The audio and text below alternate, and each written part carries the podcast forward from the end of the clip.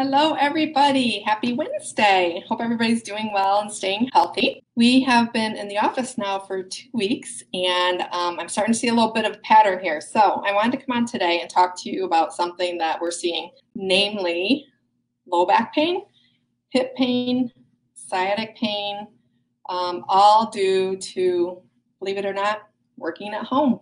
Who knew? So the ergonomics at home are a lot different than at work, and you're like so excited to sit on that couch and get on your laptop, but it's hurting your back. So I've got some tips for you today. We sent out an email, but we're gonna verbalize it. So number one, don't sit. You don't have to sit. You can work at your countertop in the kitchen, so you're standing. And when you're doing that, I suggest um, grab a little box or a stool or something and set a knee up. Um, take some pressure off your back while you're doing that.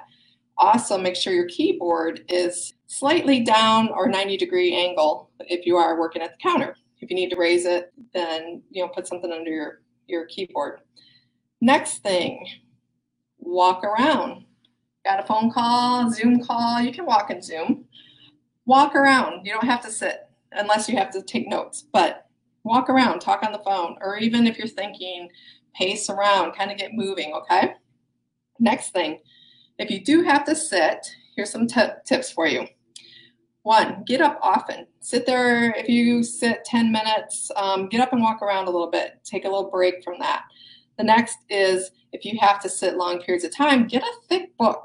Um, in my house, I have a lot of thick books that we had from college, but get a thick book, sit on that, and put it under your um, sit bones.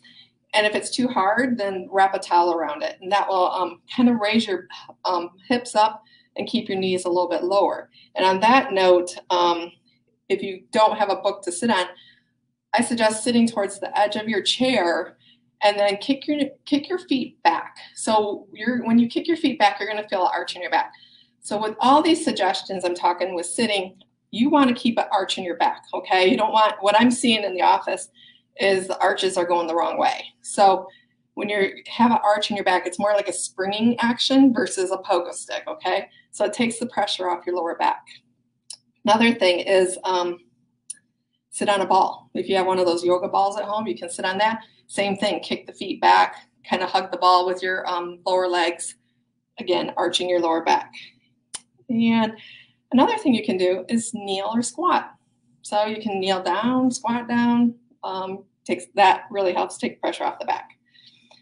If you are sitting in like one of your comfy chairs, um, a nice chaise lounge, you know, if you're in the bedroom, okay, so you're kicking your feet up, or you're on the couch, sitting at the end of the couch.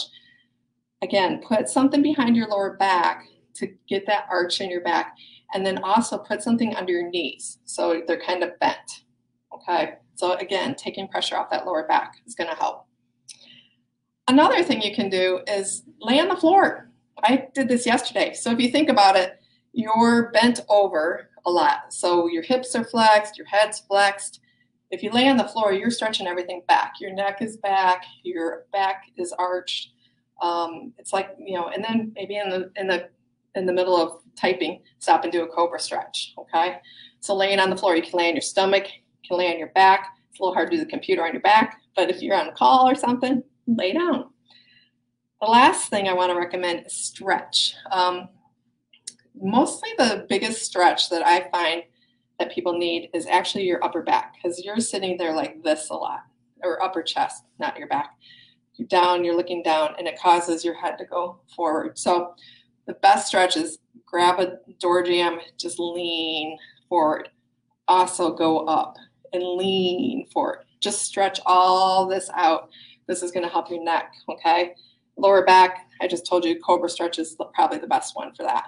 So let's see what else we got. We got lay on the floor. Lastly, the stretch, okay?